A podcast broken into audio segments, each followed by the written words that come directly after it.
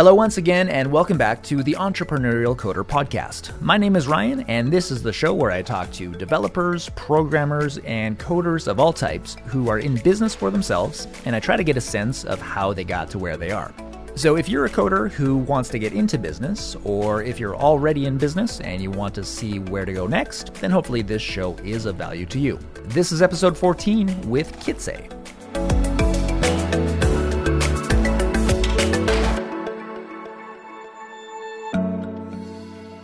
My guest today is Kitze. He is a JavaScript developer and the founder of React Academy, where he teaches React and GraphQL around the world. He's the maker of Sizzy, the browser for designers and developers, and he's documenting his journey building Sizzy on YouTube. He's made products like JSUI, Twizzy, Lucky Retweet, OK Google, and more. Kitze, welcome to the show. Thank you, and thanks for inviting me you know, I, have been very curious uh, about chatting uh, with you ever since I read this article that you put out. Uh, titled, mm-hmm. the article title is GitHub Stars Won't Pay Your Rent. And it's very uh, clickbaity. That was that was the goal. that was the goal, and uh, it seemed to work quite well. I think it's it's made the rounds uh, across the internet. Uh, very cool article. We'll we'll dive into that uh, a bit more, but maybe first take us uh, back to how you got your start, and maybe in particular how you got started building products, and and maybe how you got started building so many products. All right. So the first thing that I put out was a product okay and then i'll stop for a while until i say the second part google because if i set it together a bunch of assistants would activate. And it was just a list of uh, of commands for the google assistant because i was struggling. So th- this is my model. Like the first the first heading of the article was like solve your own problems and everything else will follow so I, I was and I still am a huge fan of Android and I love this voice assistant and stuff. So every once in a while I would Google about what are the latest commands, what did they add to the assistant, what can I ask the assistant. But it got old pretty fast because every time they would add new commands and there wasn't like a central repository where you can find all of them. So I decided to solve my problem just for me and for everyone else who is interested in this. So I made that product where I listed an interactive list of all the commands. So as you hover the list, you would see every variation of each command. So it got pretty popular. And I didn't have any particular goal in mind. I just wanted to make something that will solve uh, solve a problem basically. But Tech, TechCrunch and The Verge and a bunch of other like popular blogs and publications just posted about it, and it blew up. So people started following me on Twitter. So even though I didn't make any money out of that product, I got a lot of followers. I got a lot of uh, I don't know. I didn't have any goal, but I think I got a lot out of just releasing that product. I was planning to open source it, but at the end, I didn't want to bother with maintaining it and updating it with all the commands because uh, I found out that Google actually isn't interested in having like a central repository of commands. And I was like, why would they not want that?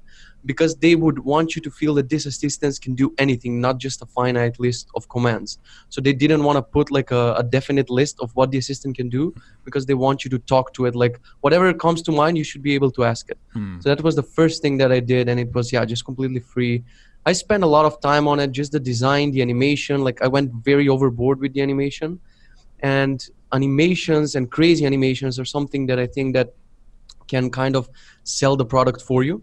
So if you have like a you know what makers say like just ship the minimum viable product. You don't have to uh, work months on it blah blah blah. But i believe like if you spend a little bit more time on the landing page on the animation of the like you do something that's going to make people like holy crap this is actually amazing. I love this animation. And then just because yeah. of the design or the animation they share your product. So i went overboard and i spent i don't know i, I don't remember it was a couple of years ago but for sure i spent one two weeks just on the animation and everyone who i was working with i was working in a co-working space they were like dude just launch this. Nobody cares about the animation. And yeah. then it turns out people who tweeted about it in every second tweet they were like holy crap look at the animation. So right. i think that would be one good advice.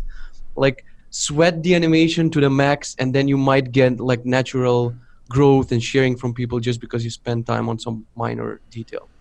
That's interesting yeah and you know like you were saying the, the advice commonly is like don't worry too much about the design and the aesthetic yeah. right out of the gate because really what you want to do is just get your product out there worry about making it look nice later Um, and I read something, I think it was yesterday, where it was talking about how like really nice websites, if they're really well done and they look really good, they they might look really good, but they m- might fail to convert uh, people into customers or users of the product, product, because the product itself is not where it needs to be. Yeah. And then conversely, if you have a product that is really good, you might have a terrible looking website, but it can still convert because it's the product itself. And it sounds like though what you really hit on was you had a really good product and also a really good website, so that probably just multiplied the effect of getting it out into yeah, the world. exactly.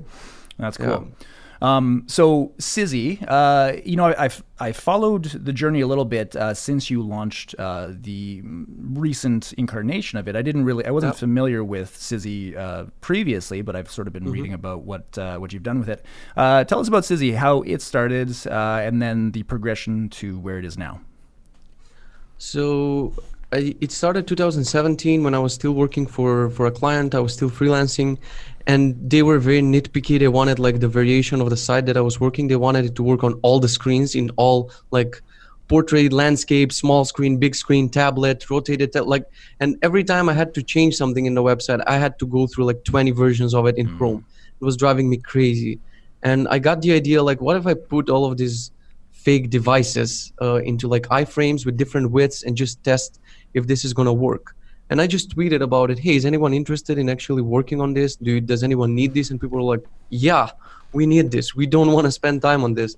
And it looked like it's it looked like a goal that cannot be achieved. Like everything that Sizzy is now, it back then in 2017, it looked like it's completely impossible.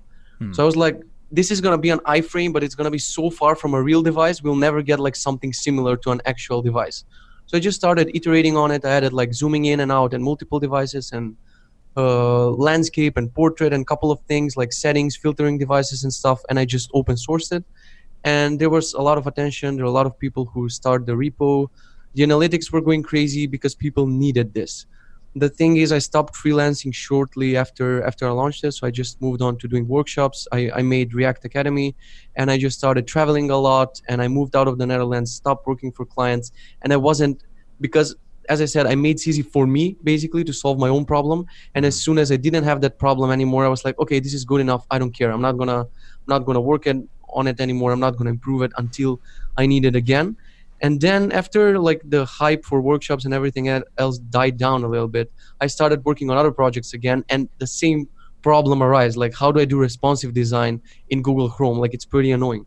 So I went back to Sizzy like last year, 2018 and when I saw how it works and, and looks, I was like, wait, why do people use this? Like it could be so much better, and still the analytics were going crazy. As I said, like I had above seven thousand unique users every month, so seven to ten thousand users every month. And I was like, maybe if we make this a proper browser, so we we like kill the web app and we actually move it to Electron and actually make it like a real browser with all the features.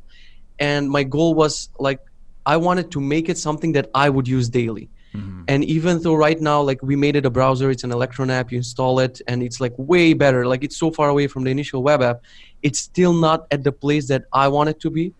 So now I'm forcing myself to use the app to build landing pages like every Friday, so I can see from a user perspective what are the shortcomings of the app and how we can improve it. So although we got it to some level, I still want to improve it to to the next level. That's really cool. It's it's good and, and it's it's an awesome sort of achievement where you've you've gotten it to now but it's it's even more awesome I think that you're continually iterating on it and yeah. making upgrades. And I see a lot of these upgrades that you're you're putting out uh, you know you're tweeting out quite often that you've got a, a, a new uh, version to download. So uh, yeah. that's that's great. And and the feedback has been amazing. Uh, so if people haven't checked it out already uh, it's Sizzy. What's what's the website for it? We'll link it up but uh, it's it's sizzy.co and also sizzy.app Okay, perfect. So we'll link that up, but check it out. It's a, it's a great tool if you're needing to build uh, responsive websites. Um, a theme I think that we're starting to touch on is that you solved your own problem for this product, for your previous products. Uh, you made something for yourself first. And, um, you know, I, I hear this advice quite often, and I think that a lot of developers get excited about ideas and ideas for things yeah. that, you know, might be cool if they made, and maybe somebody will use it, but they're not really sure. Do you think a lot of developers who want to build products um, kind of get uh, it wrong when they start out, thinking that, hey, I'll build something that, you know, maybe will be useful, but it's not really something I want? Do you see that as a common pattern that people are, are doing? Yeah, it's it's definitely a common pattern, and I think a lot of people are driven by the wrong goals. So they see that something is successful. For example, something paid is successful, and they're like, "Holy fuck! What if I made this like uh, free and I made a clone of it, and maybe it's gonna get really popular?" Hmm. But that's a very wrong end goal to have because first of all, you don't have the problem. Second of all, it's solved. You just have to pay for it. Right. So why are you wasting your time just cloning something and making it for free? So that's goal number one. And then second goal would be like I want to make money. So they would see someone being successful and they're driven by the goal, I want to make a lot of money. And in everything that I've done so far, whether it's like freelancing, doing workshops, whatever, whenever I, have never been driven by the money goal. It's just when you're super passionate about something, like when I started teaching, when I did my first workshop, I was like, this is the most amazing feeling ever. So I'm teaching people and like the feedback that you get and everything. And I was driven by how can I take my knowledge and just uh, go to like conferences companies and so on and just teach people. But the money was not the end goal because when you have money as an end goal i don't think you can you're going to burn out pretty quickly. Mm. because when your goal is money you're not going to get them quickly. You're not going to get them in one week two weeks one month two months. And then you might get depressed. You might get like um, you might feel like you're not achieving anything. And when you're driven by solving the problem when you really really want to solve the problem it's easier to work on it. So everyone is asking me why are you why are you still working on Sizzy? Like you launched it, it's pretty successful. The sales are going up. You don't do any marketing, you don't do any ads, and the mm. sales are just going up. So why are you still working on it? So the answer is simple as before I started is, and when I started it, I want to make it into something that I would use daily without any problems. And now that it's actually used by a lot of users, I can see way more potential mm-hmm. in how it can be used how it can be applied. Like every day people come up with a different kind of usage for it. And i'm so passionate to like solve their problem. So mm-hmm. when i'm working on it like if you believe me for the entire summer i don't know how it passed by i haven't left this chair literally. Like wake up 6 a.m start working 7 a.m work until like 8 9 a.m go to the gym go to sleep. It's been for the entire summer. Yeah. and if my if it my goal if, if my goal was money i would just achieve that goal in the first week like the app made a lot of money and i would be like okay now i'm not passionate about this that's mm-hmm. it. But even if we right now if we convert it to a free product again i would be so passionate to just work on it 24 7 because now i'm not solving just my own problem. I get emails like oh my god something that we spend like four hours on in our qa team now we're spending like five to ten minutes on it. So you, when you get that kind of feedback it's easier to be persistent and and work on something. So, so yeah, the answer to your question is I think a lot of developers are driven by these wrong goals like GitHub stars and fame and popularity and money. And I, I, mm. I think hmm. that's not going to take you very far. Yeah, yeah, for sure. I, would love to touch a little bit more on uh, the whole idea of having a passion for something you're working on. Um, I, I, do want to circle back in a little bit to the whole aspect of marketing because, as you mentioned, you're not uh, really doing any marketing. I'd, I'd love to, no. to, circle back to that. But uh, before we get there, in terms of passion, I you know I think a lot of developers uh, they hear that message and they think, man, there's just not really anything that I'm super passionate about working on. Yeah. And so I'm curious, like when you started with Sizzy or any of the products that you've got, was it like a super big passion right out of the gate, or was it something that kind of more so developed as you were working on it and and developed into a passion as you went? I, I think it's more the, the second develop developing it into a passion because you cannot be like burning with passion the moment we come up you come up with this idea. But right. the moment when i thought of it like wait what if i solve this problem? And it just builds up as people are reacting like as you get feedback like a tweet uh, when i got like the most basic version after one hour of working on it i tweet about it. Like mm. what do you think of this? Do you need it? And then when you see like 200 300 likes and people are like yes we need it. And you're like yeah i'm solving the right problem. For me and for 300 people now. And then as the audience grows as the feedback grows you solve you're solving the problem on a bigger scale and so so does your passion grow. But i, I still think that it starts with that being your own problem because you know what you're solving. Because mm-hmm. if you sit and you're like hmm what can i be randomly passionate about and what random problem in the world that i can solve? You you will find thousands of problems but you don't have it yourself and you're not an, expert at the problem. So i don't think you're going to give the the proper solution to to like work on yeah, it that's so interesting, right? Because there's like there's an endless uh, variety of problems that we can uncover in the world that might uh, have a good solution that we could build for it through software. Um, but unless you're really invested in the problem space initially, um, it's hard to. I think it probably there are a couple of things. It's hard to sustain yourself through the whole cycle of you know coming up with the, the, the product and building it and all that.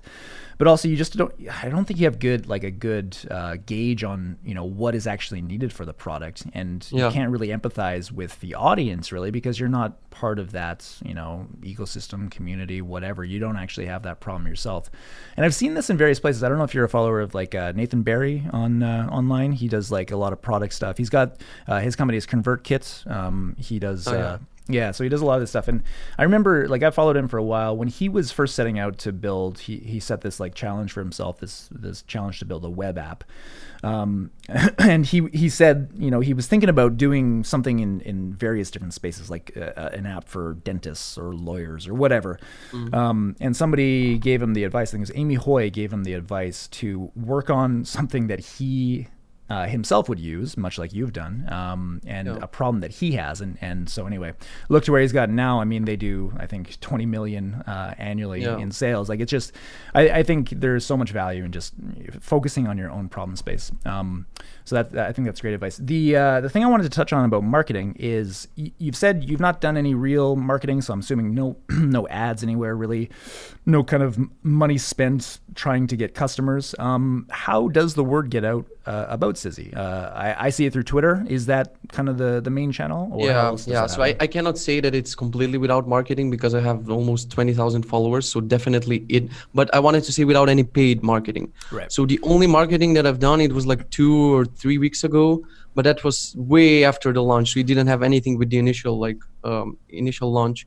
I sponsored one newsletter. The I, I don't know which newsletter it was. Someone reached out, and then I was like, okay, let's try this. And honestly, I was so busy with building things that I even forgot to check the analytics if the newsletter actually brought customers or not. Right. So at first when i launched the app i was obsessed with all the analytics how many people are on the site how much money did we make today? And then as the emails started pouring in and people were like oh can you do this? You can also add this i kind of fell back into the let's build and let's just build 24 7 forget the analytics forget the investors forget anything else. I think the best marketing is building a new feature tweeting about it and then if the feature is good enough people are going to retweet it and you get like this organic reach you get this like organic marketing without. Paying so i could have done in this last two months i think it's launched for already two months and I could have like spent my time and energy onto building like partnerships and paying for ads and designing Instagram ads and making YouTube videos and stuff. But instead, like I spent my entire day, like me and my employee. I have one employee, as I mentioned in the article. We spent all of our all of our time just building. So I'm trying to spend as less time in the day doing like emails and customer support and stuff like that. I spend most of the time building, fixing things, adding new features. And I think like yeah, via Twitter, I can easily just say, hey, look what we added and then people start retweeting it so it's like a combination of the thing that you add has to be good enough so it has to be something that people would want to tweet about to be like wow this is amazing and it's not like you can just tweet about it if you have 200 followers you must reach for ads and partnerships mm-hmm. and sponsorships and, and stuff like that but i'm planning to do that after we get the app to where i want it to be mm-hmm. and yeah of course i would like like a bigger reach and i would like even more customers and like this was marketed as the the brow the responsive design browser. That was the first tagline, but now I changed the headline into something that I believe that I'm going to convert this to, and now it's the browser for designers and developers. So mm. if you're a developer working on a web app, whether it's responsive or not responsive, I want this to be the preferred tool instead of Google Chrome on something else, right. because there's when you have something that's specific to a certain niche, like when you make something specific for designers and developers there's so many things that you can add that neither like chrome or firefox or anyone else they're not planning to add these things like it's right. a browser first with some dev things on the side so when i get it to where i want it to be like to this 1.0 version that i'm looking forward to then i'm going to start investing a bit more in ads and marketing and partnerships and stuff like that and i think it's been pretty good that we've done with just one sponsored newsletter so far it's been going pretty yeah. pretty good it seems, and yeah, one more thing. Be. Like I, I think I mentioned this in the article, and a lot of founders and people who are launching stuff can use this.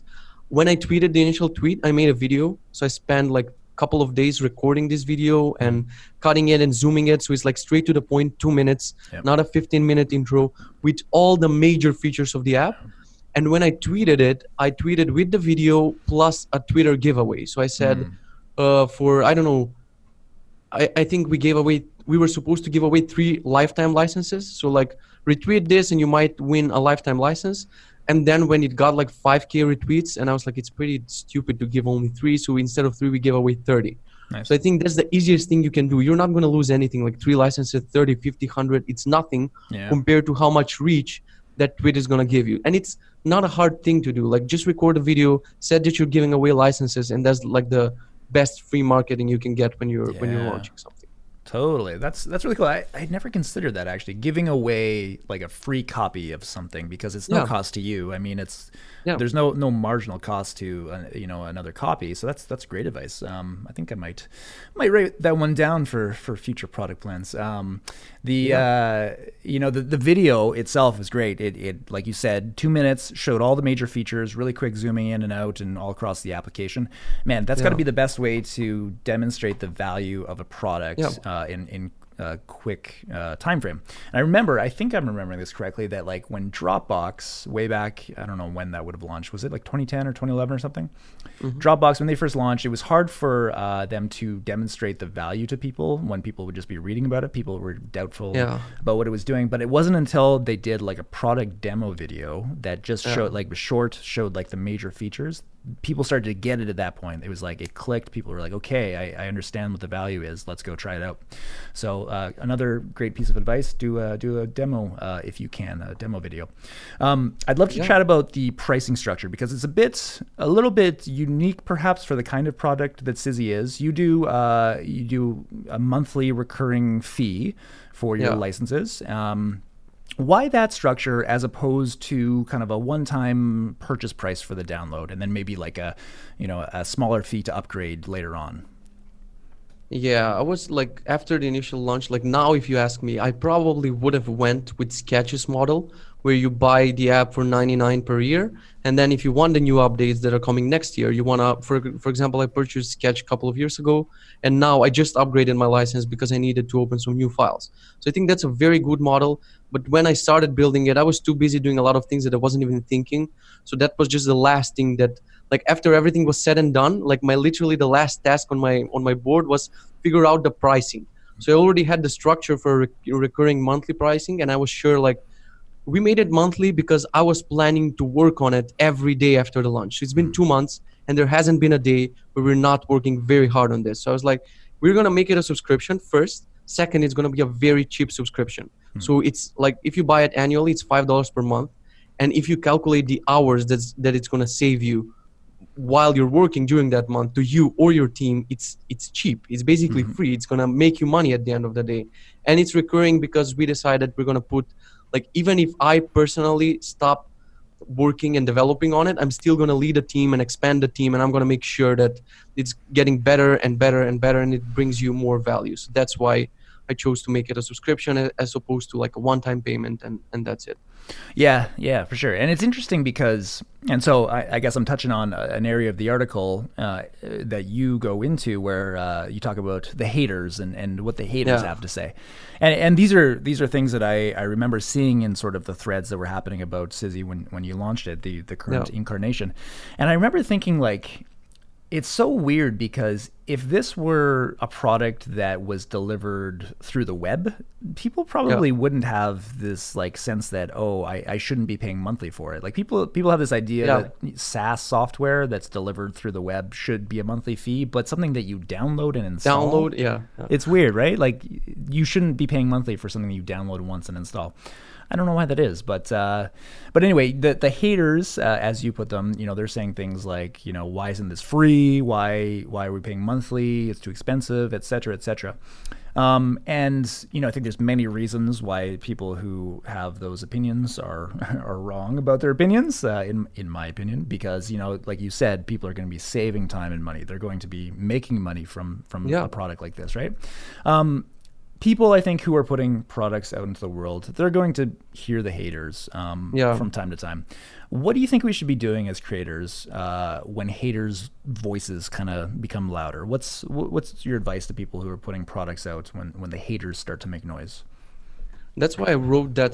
Basically, that's the main reason that I wrote this that article, just so other like builders and people who build products and makers and indie hackers, whatever, they can be turned off by this kind of comments. So if you're someone who's about to launch something and you go to Product Hunt or Indie Hackers and you see somebody else's paid product, and most of the comments are, "This should be free. I can build this myself, and this should be instead of five, it should be four dollars." Like, who are you to estimate like the value and the worth of something that I've built? You have no idea how I built that. So I was afraid that a lot of makers would read the comments and then they would be like, "Oh, I'm about to launch this product. Maybe I should make it for free because this guy's product didn't succeed." And man, nobody wants to pay for this, and people feel guilty for charging for their work, and it's super weird to me.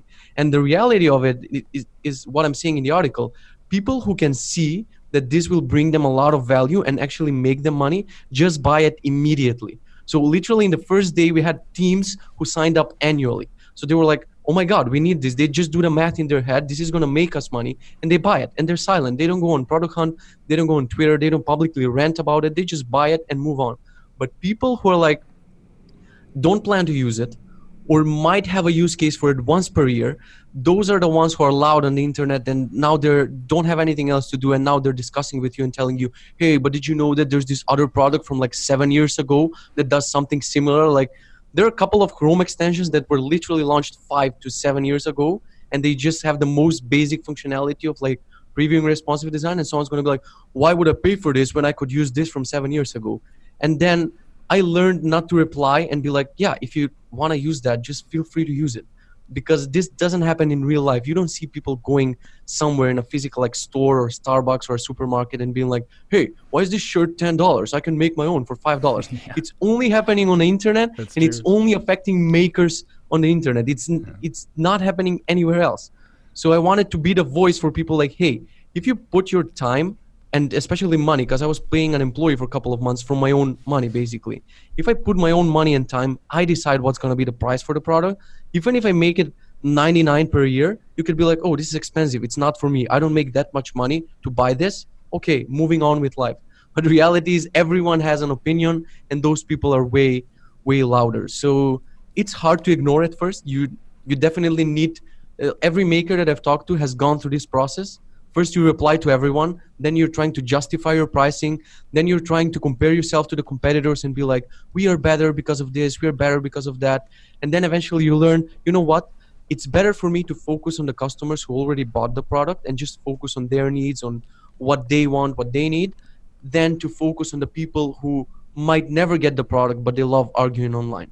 So that would be the final advice. Even if you get like two customers and 200 haters, just focus on the two customers and maybe you'll make a third and a fourth, but don't try to convert the haters into customers unless they have a very good proposal or mm-hmm. they're being reasonable with what they say. So they're not attacking you, but they're like, "Hey, have you considered this other thing that might be?" So if they have like a friendly tone and they want to discuss, Yeah. then I would go into discussion whether it's Twitter product hunt.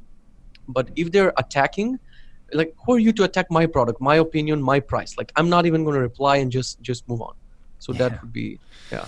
That's great. Yeah, there's no shortage of uh, product uh, critiquers. I guess you could you could call Yeah. them people who are you know do nothing but just like kind of tell you tell you what they think is wrong with what you've built.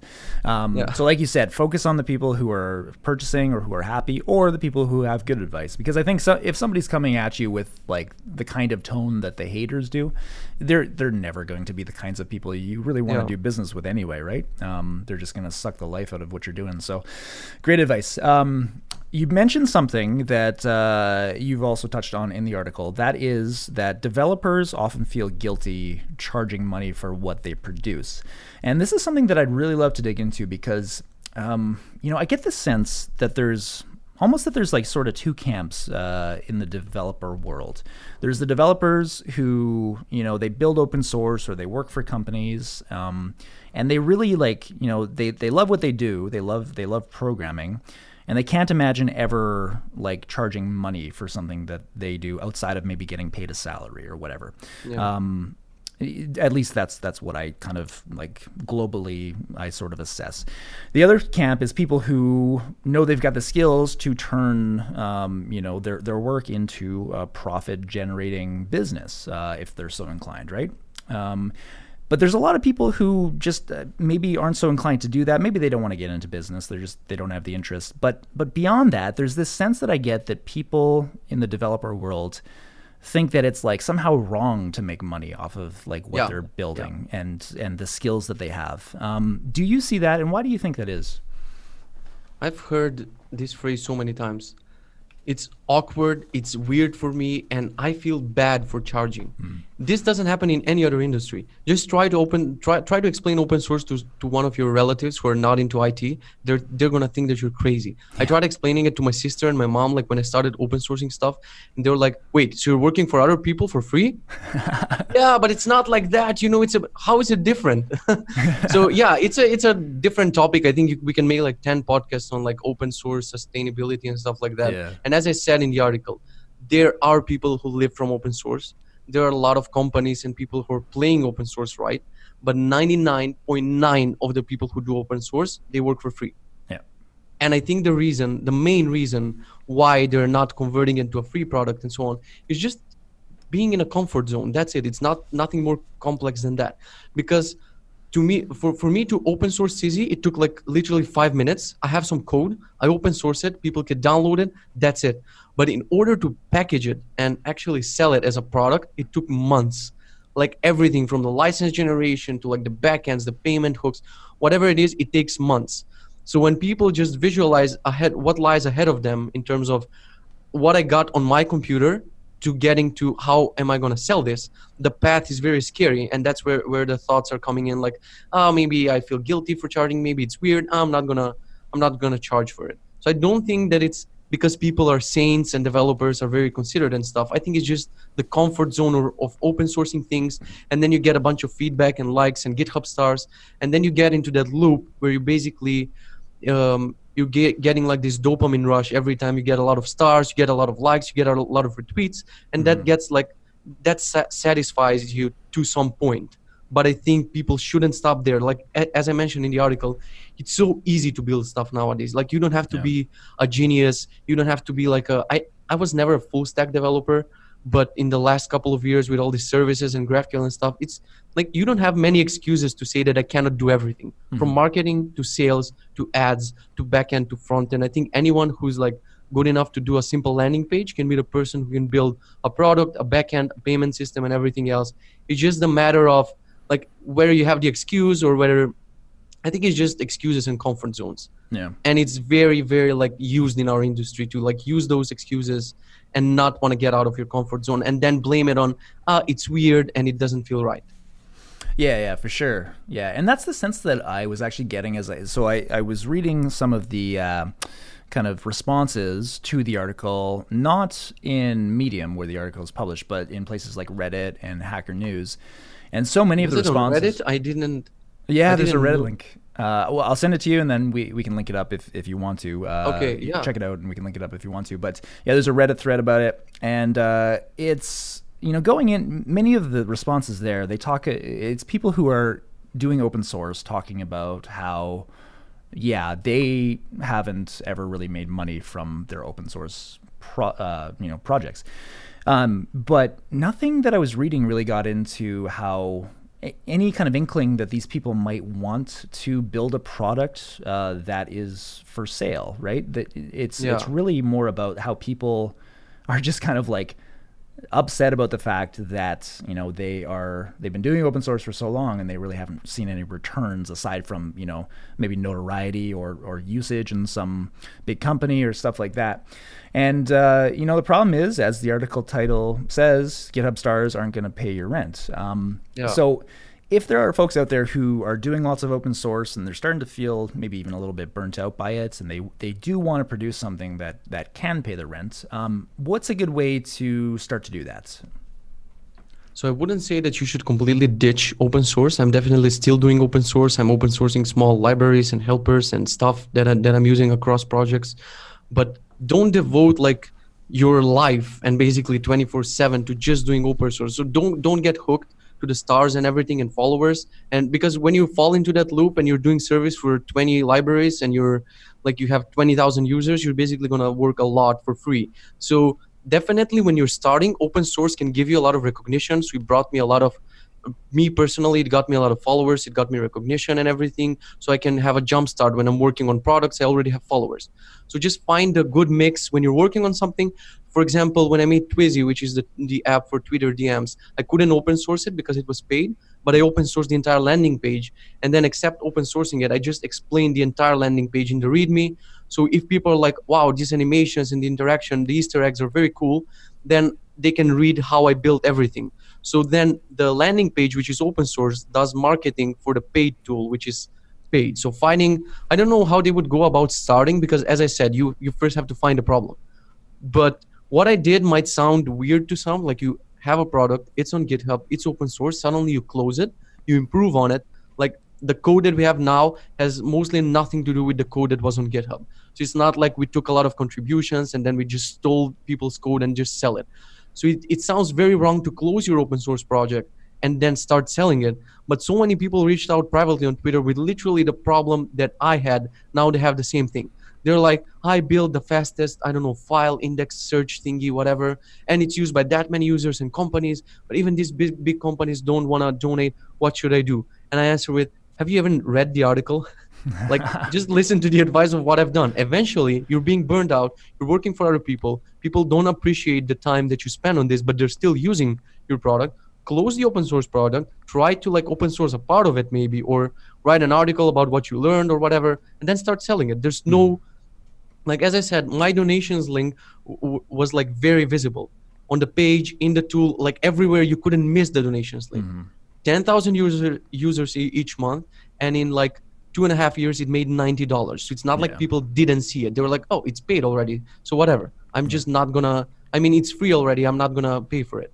Why so do you people think... have the, people have this hope that yeah, but if I wait a couple more months, maybe the donations will magically start pouring right. in, and that's not the reality. Like no. What, yeah. Why is it that you think that people generally uh, don't donate to open source? Why do why don't companies give money to the open source uh, creators uh, whose projects they're using in their products to make money themselves? Because it's free. I don't I don't think it's more complex than just basic human nature. Yeah. I think that's it. It's not just open source as that open source is the problem. I think it's just human nature. When they give you something for free, like you're you're walking on a street fair and they give you a burger to taste or something would you be like no no no no no i, I feel bad for this. Here's five dollars. No you're gonna be like oh my god this is a tasty burger. Thank you so much. And i i think like uh, we started connect someone pointed out in the article that open source doesn't equal that something should be free.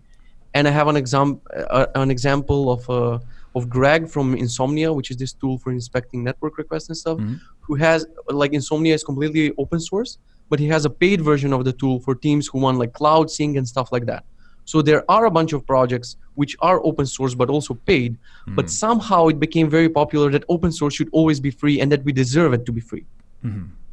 So yeah. even though they build a lot of solution, like there's this thanks package where you can write thanks in your terminal, and it gives you which libraries are you using across your projects and which libraries do you. They basically want to guilt you into like donating to all of these libraries but right. at the end of the day like your basic human brain is like well it's free and i'm already paying for photoshop. I already have expenses. I have to pay the the gas bill whatever. Why would i donate five dollars to that guy? And basically you're depending all of your projects depend on like five open source libraries so. Yeah totally. I think you know from my estimation i think people will be surprised at how much money they can pull in just by virtue of taking an existing project that they know people are using packaging yeah. it and putting a price tag on it. I think like I think people have done that yeah. to great success in the, in the past where they say, you know what, I'm just going to start charging money for it, um, much yeah. like like like you've done, right? And uh, so yeah, if you're out, out there, you're getting burnt out on your open source. If you want to start making money, try something simple. Just package it up, put a price sticker on it and see what happens. I think that's uh, you know yeah. Un- unless like it's a generic library. So we're talking mm, about yeah. products like apps versus right. libraries. Because I see like these big and popular libraries like I don't know Babel and MobX and and whatever. They're they're making money because they're libraries. You cannot take the library and package it and make it exactly. pay. But on the other hand, I've seen this like um, um, what was his name? uh, Rik, something I cannot pronounce his Dutch surname. He's working on an image uploader. It started literally as the simple, I think it's called Doka or something. It started as the most basic like image uploader. You can drag an image and it had an animation, and that's it. But I've been following his work for one and a half years, and now is the most crazy image uploader that you can find like ever. And he started paying for it, uh, like charging for it for a license which we're not seeing a lot in open source. If you make an image uploader, which is a library for React, you feel that it should be free because it's a library. It's not an app. It's not something that people download. It's an image plugin. It's a gallery plugin. It's a drag and drop plugin. It's a resize plugin. It should be free. He was like, no, no, no. I'm gonna make it the most quality image uploader with the mm-hmm. craziest transformations, animations, features, and stuff. But it's gonna be paid. And now he's pulling in, I think, around. He, he tweeted something like 3k per month wow. from a library. So it doesn't mean that you can make money only from products. You can definitely charge when you make a, a cool library that people are going to use in their code. Yeah, absolutely. That's really cool. Um, you know what I'd love to touch on is I, I, think I remember seeing a tweet that you put out uh, about uh, investors approaching you now that Sizzy has has gained some popularity. Investors approaching you wanting to invest uh, in Sizzy as a company. Um, what are your thoughts on bootstrapping as you've done versus taking some money to develop a product business uh, further? And uh, do you have any have you, have you made any decisions about uh, where to go with those offers? Yeah, so before I launched this version of Sizzy, I got a couple of offers from companies who wanted to buy the app. Okay. So while it was a web app, I got like mails that said, "Hey, we love your extension, we love your web app, we would like to buy it, monetize it. Can we do that?" I didn't want to do it. Then I also got an offer from investors before like launching the new version where like we would give you a lot of money for this, but we have like one thing that we want you to do. And we had a call and the one thing they wanted from me is drop everything else and just focus on Sizzy. And back then I wasn't prepared. Even now, I'm still gonna do workshops. I have a couple of other projects that I'm launching soon. So I don't want to be restricted and building one thing so I, I just rejected investors even though I, I don't know the names of these companies i don't even i'm not even going too deep into that but they they've invested in dropbox and twitter and and i don't know which were the other companies but when i saw them, their portfolio i was like wow this is like a huge investment company and then i was like but i don't want to spend my time just building Sizzy i don't want anyone controlling what i do with my time. Yeah. so now when i'm getting i think i'm on my sixth offer i should have another meeting next week. And i think i'm doing these meetings in vain. Basically i'm just wasting my time. Because what they want you is they, what they want is to invest money and then they control how you do the growth and how you do the things basically.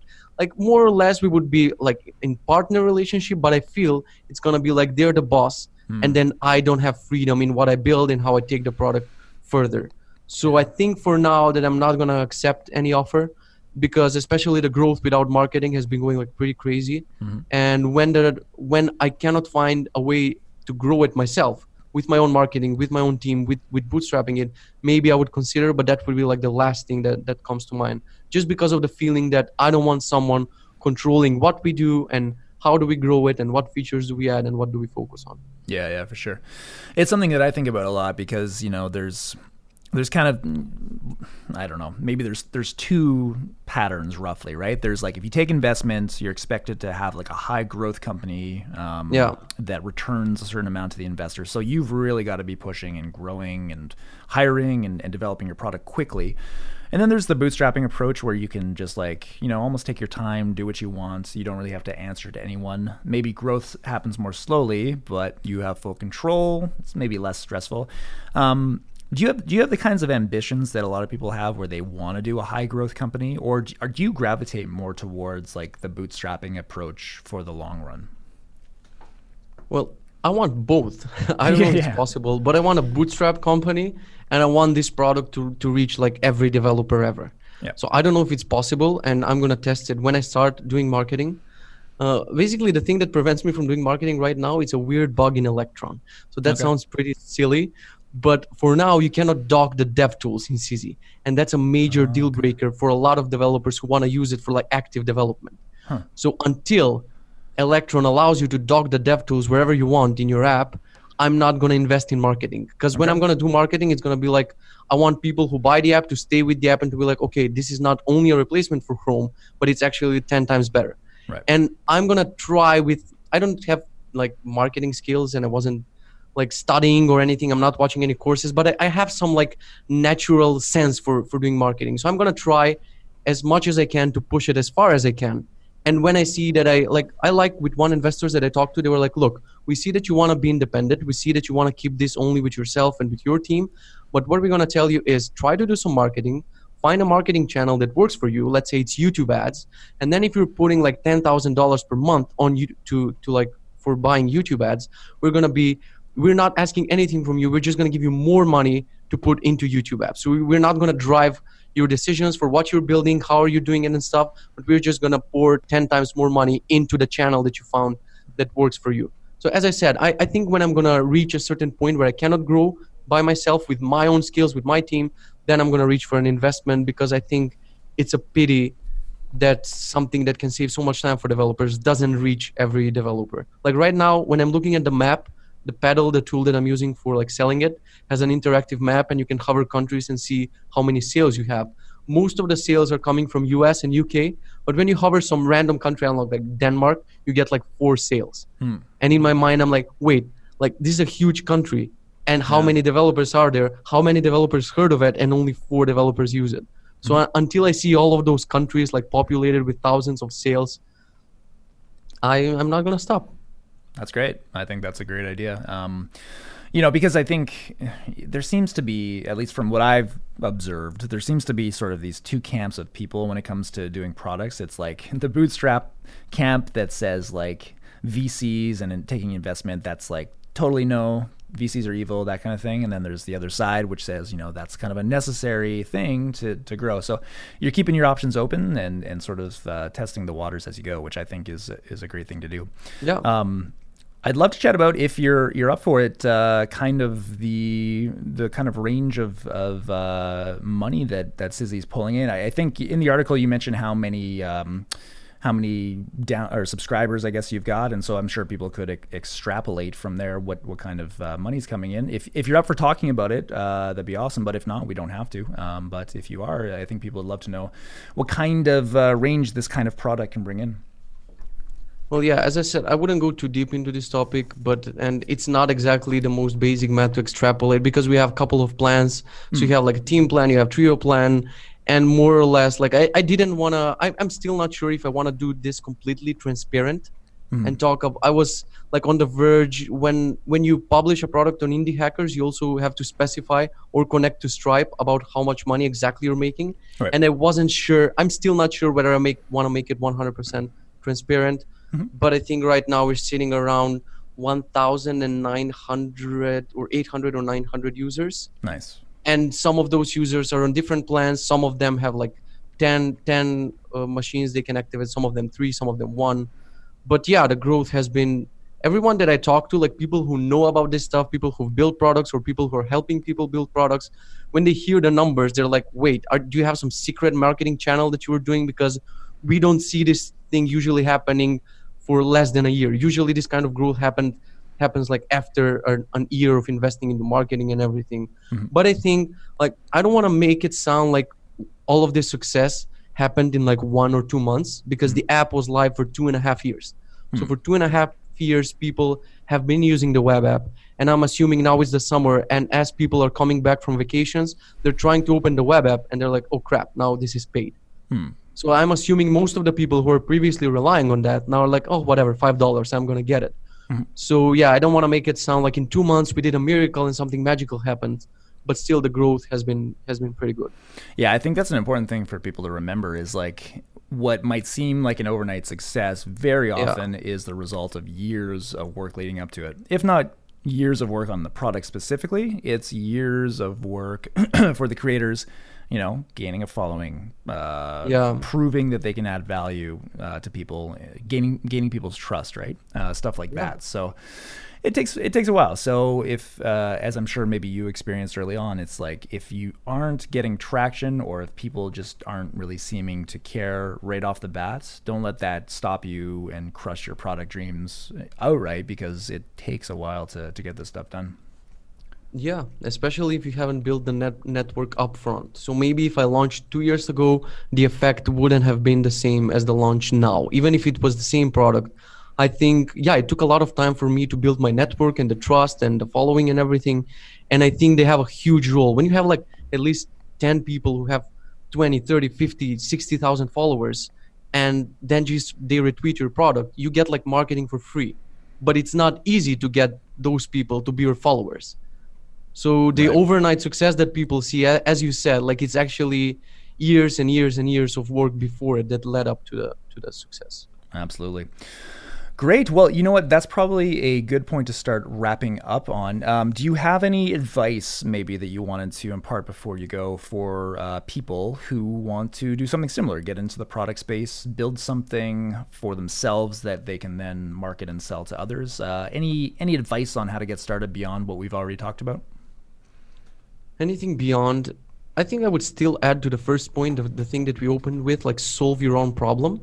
I want to mention that when I say this, probably most of the listeners would be like, yeah, I would solve this like tiny problem I have. Let's say they have some problem for cable management, like they, they have a solution for cable management, or they have a silly menu bar app for counting how many weeks you have until you die, or something like that looks like a super niche problem that only you have.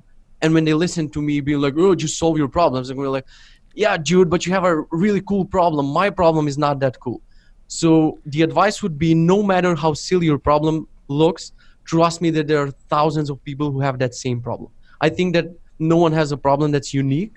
And nowadays, whatever solution you're you're doing for, like it wasn't like this five, ten years ago.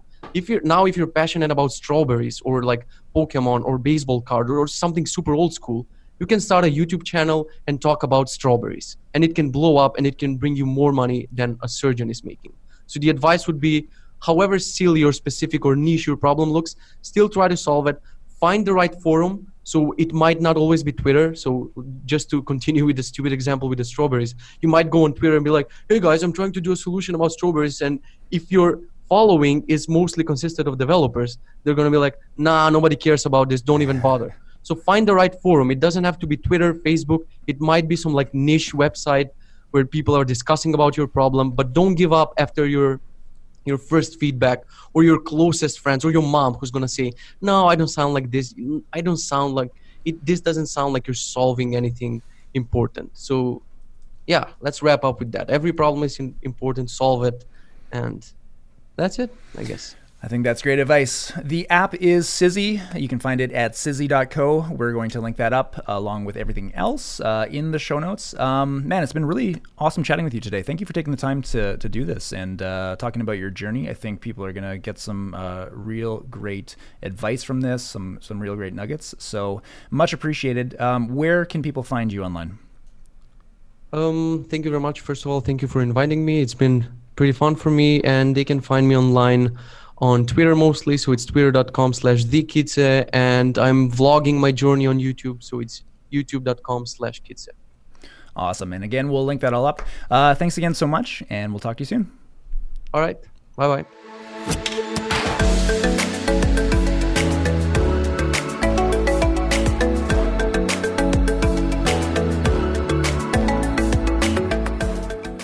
Once again, thank you so much for tuning into the Entrepreneurial Coder podcast today. You'll be able to find show notes, including links to all the resources that Kitze mentioned at ecpodcast.io. If you've got any feedback about the show, if you want to suggest a future guest, or if you just want to say hi, I'd love to hear from you. You can say hi on Twitter at twitter.com slash coderpodcast. Also, if you enjoyed this episode, and if you feel so inclined, it would be great if you could leave a review and subscribe. But if not, no hard feelings. Until next time, happy hacking.